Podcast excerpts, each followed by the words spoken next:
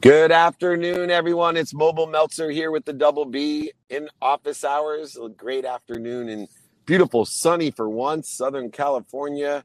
Blaine Bartlett, my mentor, my hero, my iconic friend. He's leading the world in business. BlaineBartlett.com. How are you? Hey, I could not be better. The sun is shining up here on the island, and uh, life is good. Life is good, and God is good, and you are great but our guest is even better. Chris Hewish is here. He is the president and the interim CEO of Xsolla, uh, and we are blessed to have him here to talk about uh, understanding today's studios and uh, obviously coming off the strike and so many other variables of streaming and OTT and the whole thing has been flipped upside down from the traditional days that I worked with Leigh Steinberg and traditional content. I cannot wait to learn more from Chris Hewish Welcome to Office Hours. Well, thank you very much, David Blaine. I am thrilled to be here and I appreciate your time and the opportunity to talk about one of the things that I love the most, which is empowering creators to really succeed at their business and connect directly with their audiences. It's so true, but today creators have such a low bar of entry. And you and I both know when we all started, it was a billionaires boys club that was best suited for creating or being a creator. And today all you need is a cell phone and an account. And we can create some pretty killer content uh, with the phone and, and an account. Uh, how do you distinguish providing value to the entry level creator that still may have some extraordinary uh, uh, talent compared to on the gaming and movies and traditional media side, you know, the multi-million dollar creations that still make money today? Yeah, you know, that, that's a really good question. We obviously still have an industry, which I love, where you have very successful, well established studios that are making linear content or interactive content, reaching big audiences. Those companies, uh, they are really embracing that whole idea of going direct to consumer and that's something that our company helps facilitate, whether it's on the commerce side, the business side, or the marketing part of it. But then to your point, the barrier between creator and consumer has really been coming down for quite a while. And we're now at this age where the creator and the consumer are almost one and the same. And when you're, it's very easy to create content. You know that that can be fun and we all see the viral moments and, and the people that kind of grab some success out of that but it still doesn't change the fact that and this is something that i counsel people on that in order to be successful it's still work right? There's still you have to put the effort into it even if the content may be easy to generate it doesn't mean that it's easy to succeed. And the people that think that they're just going to throw something out there because it's fun and it's going to go viral well, you know, I remind them you look at the people that are successful creating low fidelity content, if you, if you want to put it that way, and they still work their butts off, right? They have teams in a lot of cases that support them. They really approach it like a job, and that's what it takes to succeed. So, you know, that's one of the things I really encourage people to remember. It may, may be easier than ever to create content, but it's still a business if you want to succeed at it. I oh, resemble and that. yeah, truly, truly. You know, uh, I was you know, kind of reading. Uh, you know, I get a little show flow uh, from the team, uh, kind of giving me a little bit of a heads up on who I'm who I'm talking to today, uh, sort of a thing. So, one of the things that I was struck with as I was reading this, Chris, is, um, and and I love the way that this was actually blended together here and, it, and it's talking about you as a remarkable blend of creative prowess and business acumen that enables you, and this is where I'm interested, to simultaneously develop, design, and produce content while at the same time, this goes to your last point, understanding and executing on a company's vision as well as effectively marketing and branding. Now, that's a mouthful, but the idea of being able to wear those hats because one of them is a management hat, which which has to do with predictability, which has to do with planning, execution, that sort of thing. The other one has to do with you know what I'm calling you know kind of a leadership thing, which is disruptive. It's causing movement. It's jumping into the unknown, leaping leaping off the abyss, so to speak. How do you actually manage to bring those two together? Because you have done it extraordinarily well just given your track record and what you brought to market. How do you bring those two disciplines together? Well thank you blaine. That that is quite a compliment. And you know i began very much on the creative side of things. And over the years as i shifted more into the business side much to my surprise you know i've always liked to say that i have a passion for the creative and I was very shocked to find out I had an aptitude for the business. And I like way you, you know, put much, that. exactly, not not the way I thought it would have gone when you spoke with twenty something year old Chris, but I'm very pleased with how that's come about. But I think the way that's come about, to your point of how do you blend those two things, you know, for me, it's been a couple of things. I've always maintained, you know, kept kept in touch with that passion, right? And uh, you know, I haven't veered off and gone into other industries where I've, where I've thought, okay, great. You know what? I'm successful at business. I'm going to go conquer some other industry. You know, that would just be a folly, at least for me, because that passion, that creative passion is the thing that fuels me, right? And helps me go through the grind on the business side of it. And at the same time, it allows me to really stay connected to what's going on in the industry and not sort of get outdated with my thinking and and that's a real problem right? Where yeah. you may be very good at the business and you can you know run that smoothly but if you're not kind of keeping in touch with what is going on in the industry um, then you're gonna you're gonna lose your way. And and there's multiple ways to keep in touch right? For me it's just it's the creative the passion part. I still play games all the time right? I'm, I'm an active gamer. I'm a member of communities. So i'm able to take a lot of that and leverage that into the business side of things to you know have a good finger on the pulse to coin a phrase right of, of yeah. what's going on. It's really interesting uh, so few people have such a dynamic uh, background and experience but i really want to have uh, you share an evaluation. I, I know you know i've run multi-billion dollar companies. I've been through a 3.4 billion dollar exit. I've raised hundreds of millions of dollars on sand hill road but i still think the most challenging thing for me with a business aptitude is having a startup. Um, and you know, it's just its own beast, and that's why I think I work with so many entrepreneurs in that realm, either funding them or coaching or mentoring them, because uh, to this day, it's one of the most fulfilling things. But by far, you know, until you've sat there figuring out how you're going to make payroll, um, and those are people, it's no joke. You know, people think about it because it's such a common story, but these are people that have given you their lives and they have families. And I can't think of anything that puts more pressure uh, in business than that direct, small connect of someone giving you their life and believing in you and your vision and you not being able to pay them to feed their families. I was wondering your perspective because you've launched two different gaming companies yourself and if you know at the highest level you've worked with the biggest over a billion dollar i mean the same kind of story but i want to know in your perspective where that falls in starting a business comparatively to the humongous things that you've been able to achieve in business uh, well, it certainly contributed mostly to the gray hair. I would say that.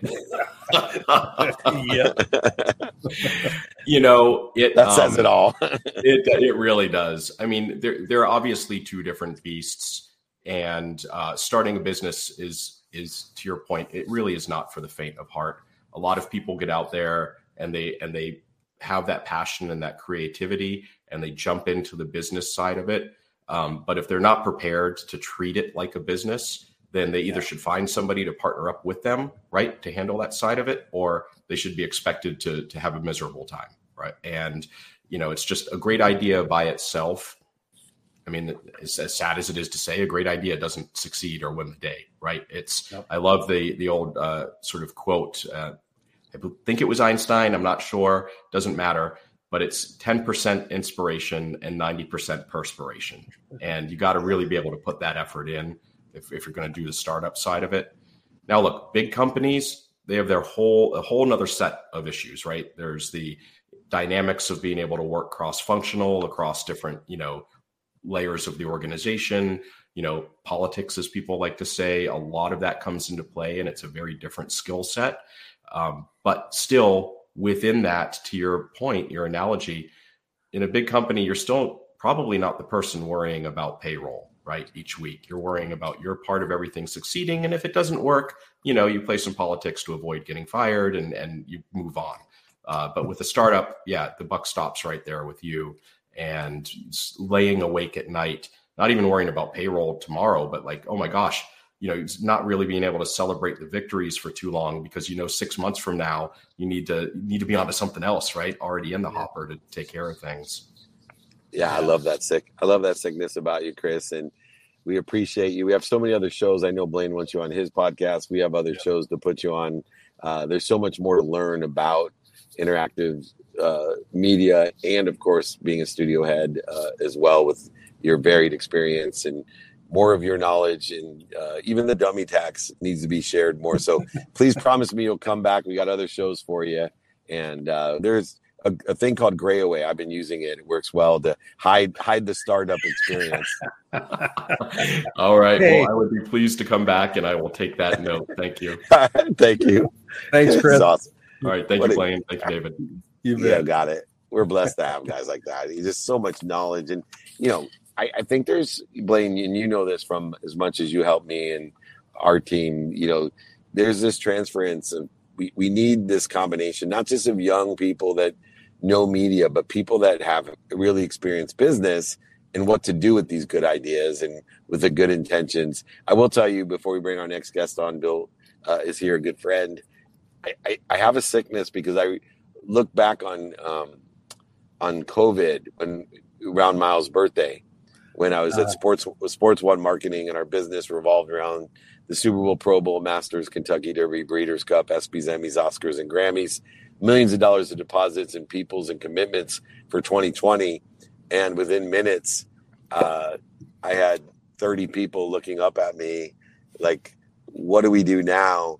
And it's the closest you come to probably being a military leader where, you know, everything's exploding around you and they're all you can see like in, in the ditch right you're everyone's looking up to the captain you know like oh shit you know, yeah. save me, please. And yeah, I was prepared and I was proud uh, from all the dummy taxing experience of how quickly we maneuvered into the place we are today here.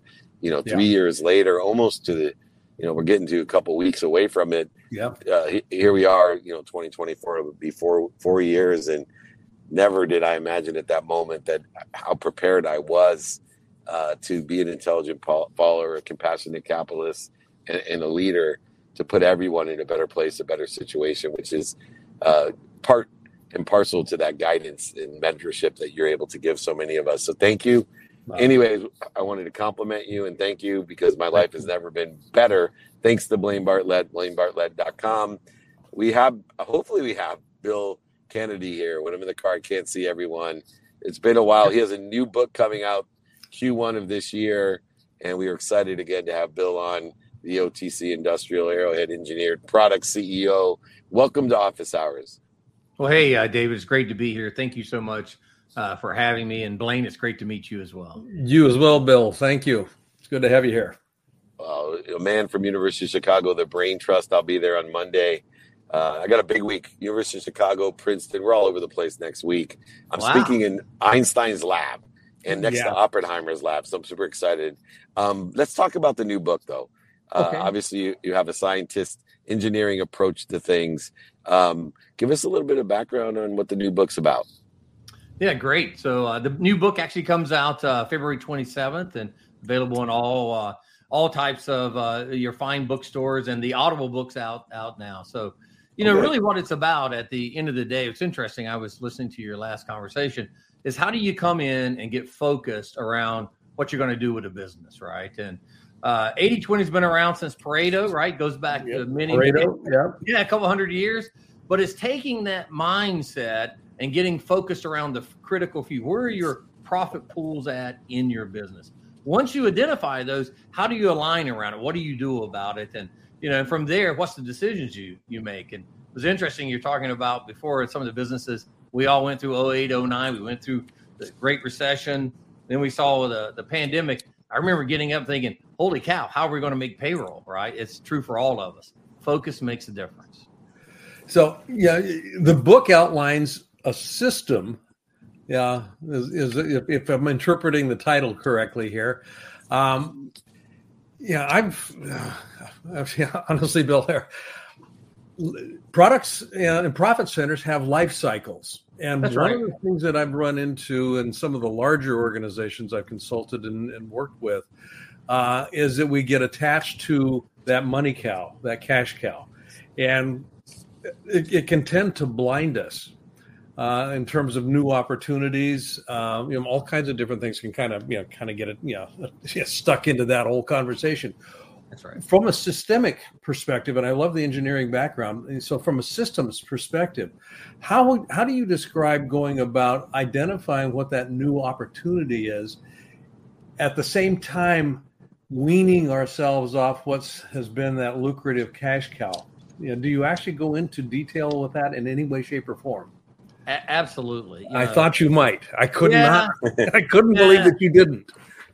you know it's kind of it's interesting if you think of the life cycle of the business just think of when we all start out you know david maybe when you were doing your startup we will take almost anyone who will have us so any customer is a good customer if they pay they're my they're my hero right and I love you. I mean it. right and and so as that business builds what happens is you start getting diminishing returns right? Your your your customer base expands. Uh, you have customers that are keeping you in business that you know they like you and you like them because they buy a lot and they pay their bills. But when you really get down to it and you put them all out there if you've been around a little while you'll have customers who spend a dollar with you.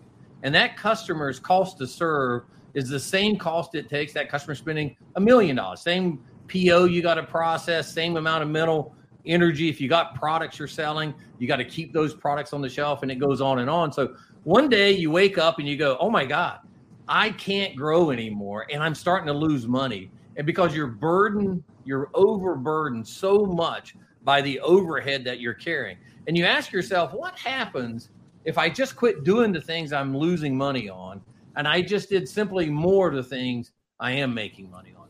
And our process is nothing more than taking the data and we look at it through uh, two dimensions. Most people, people look at it through one. We look at it through both the customers and the products. And we're able to say these are our best customers and these are our B customers, our worst customers, people that don't buy a lot, just how they buy.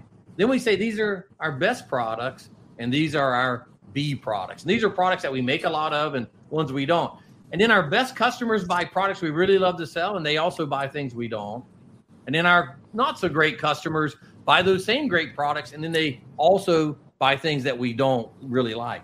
Now, when you lay it all out, you're going to find that that less than 20% of all the money you make comes from, uh, or excuse me, uh, more than 80% of all the money you make comes from 20% of those customers, right?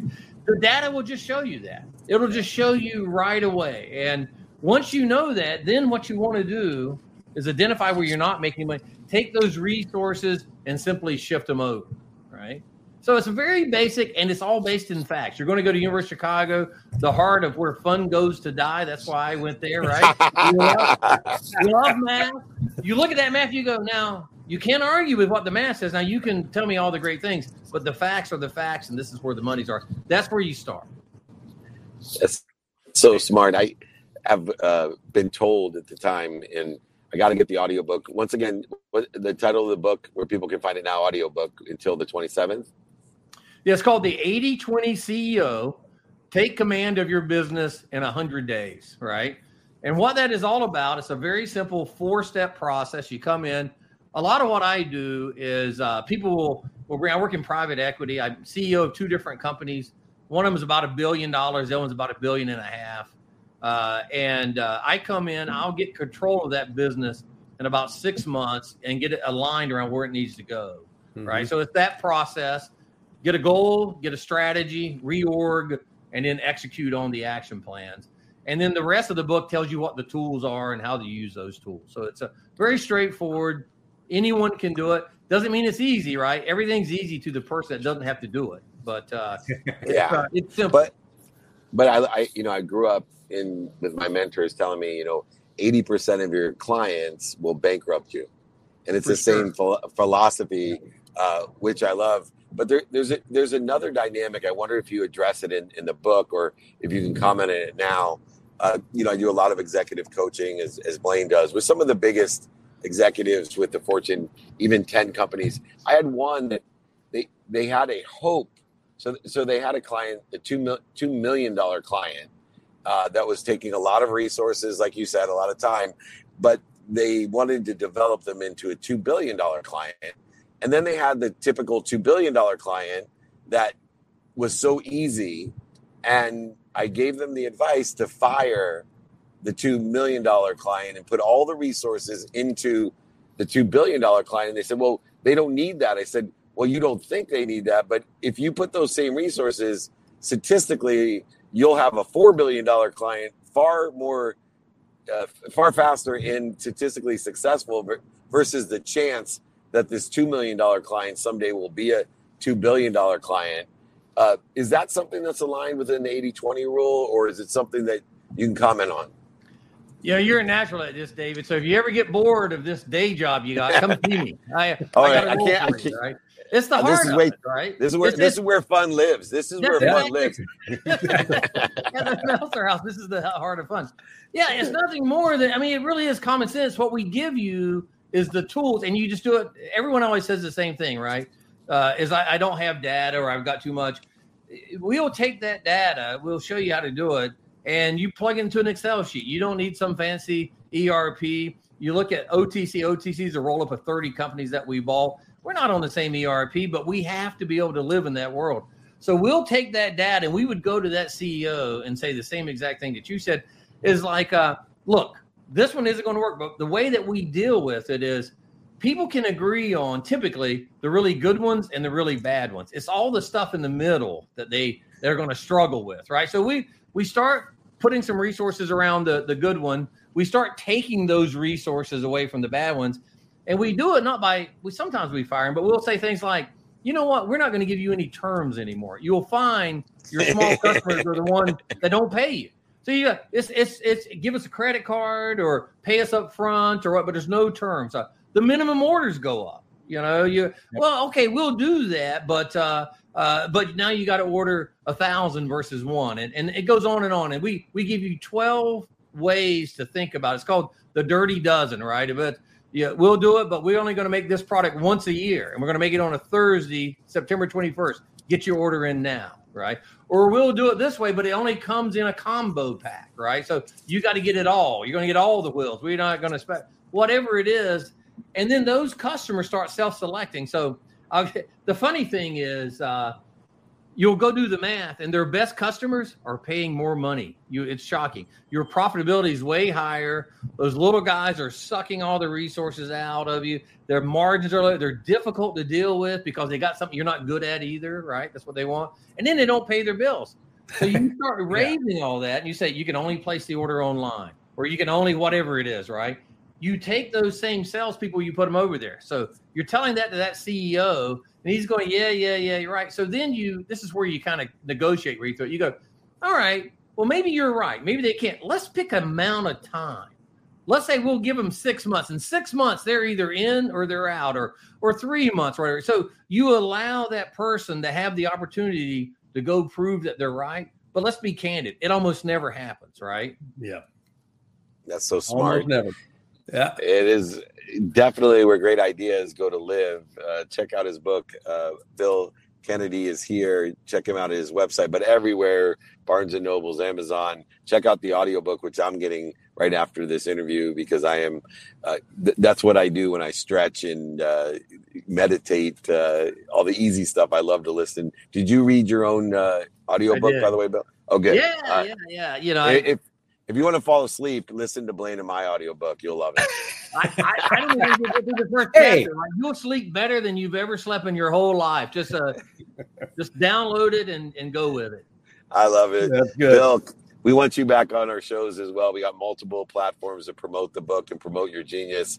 I will think of you when I'm at University Chicago uh, where, by the way, they're one of the great schools in law school to reject me. He actually was really nice. I got to inter- one of the few law schools that interview University of Chicago. Blaine, you'll like this. So I was super positive, and the, the guy says to me, the dean, he says, you know, uh, Mr. Meltzer, you're going to make a great addition here at University of Chicago. And my eyes lit up. He said, when you're 26 or 27, yeah, not today, not, yeah, not today. Not for you. Yeah, not today.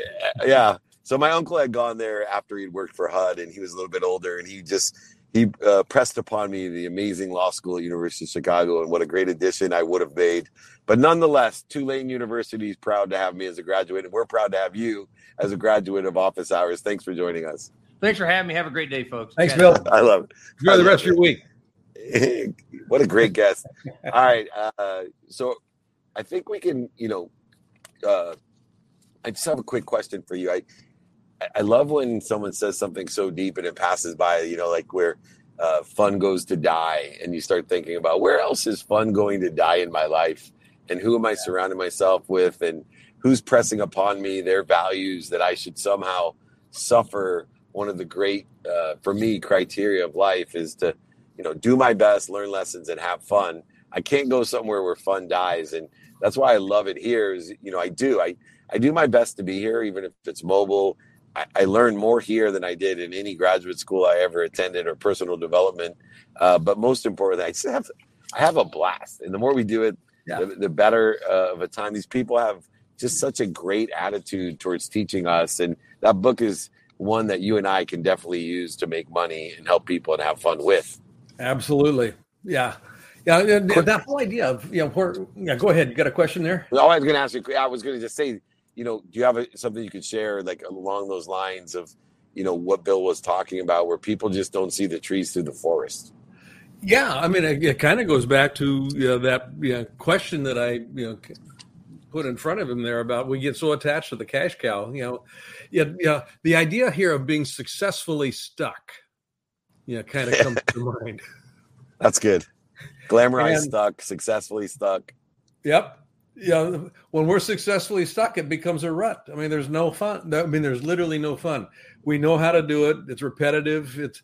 I mean, I I'm going to go back to yeah, in 2020 when yeah the world went to hell in a handbasket and you know you and i looked around and yeah just uh, instead of going this is a calamity i know what you did i know what i did it's kind of like yeah i know there's a pony in here let's have some fun with this yeah and, and, and, and I, I got i got to tell you too it applied to our charity you know we do so much with the unstoppable foundation unstoppablefoundation.org cynthia kersey is the founder and Lynn and I sit on the board, and you know, there's been incredible supporters: the Bob Proctors, Jack Canfields, Mary Morrissey's, and the list goes on and on. The world thought leaders that have been involved. But I would tell you that the, the one thing that stressed me out the most in COVID was, you know, all the efforts that were going on with the charity.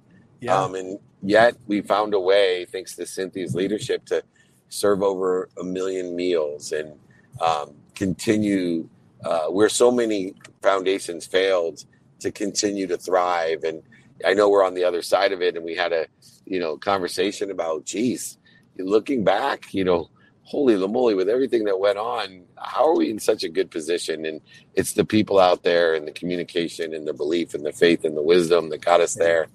And your leadership with Cynthia is much appreciated. And I just want to thank you for all. I look and see the schools and the community centers and the villages and we're continuing to grow. Uh, and so, anyone out there that wants to support Blaine and I and Cynthia, unstoppablefoundation.org, uh, we're doing everything that we can to create a unified, infinite loop of giving, being given, and receiving. So, thank you uh, for that as well. People forget about wow. the foundations that suffered during COVID. Yeah, I mean the the whole you know the, the Stoic philosoph- uh, philosophical you know positioning of the obstacle is the way. This is, you know, kind of a, a throw, you know, a takeaway from Marcus Aurelius. But the obstacle becomes the way to something brand new. And rather than getting stopped, going, well, that sucks. I guess we got better fold our tent and go home. It's kind of like, well, this is kind of cool. What's it, you know, yeah. what direction is this going to move me into now? I hadn't thought about that direction. And, you know, the meals had always been kind of a, a, a mainstay foundation. You know, it was one of the pillars of, of what we did uh, with the foundation. But when everything else kind of went sideways, we could still do meals. We could actually, and and we found a way to bring a million meals you know, to this part of sub-Saharan Africa, and it was I mean, I still get chills thinking about it. Just the way that it was mobilized and the way that, uh, the donors stepped up, the team stepped up, all of that stuff. You, um, you know, just kind of in the back, you, know, you and I both in the back door, kind of supporting it.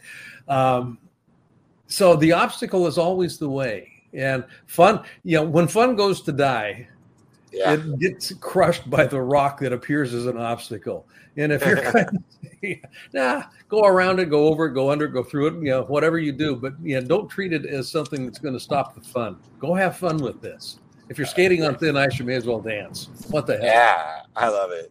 Uh, real quick, takeaways for the day. Uh, we've had these great guests on today. What, what what's your takeaway? Um, I'm going to go. Yeah, well, a couple of things here.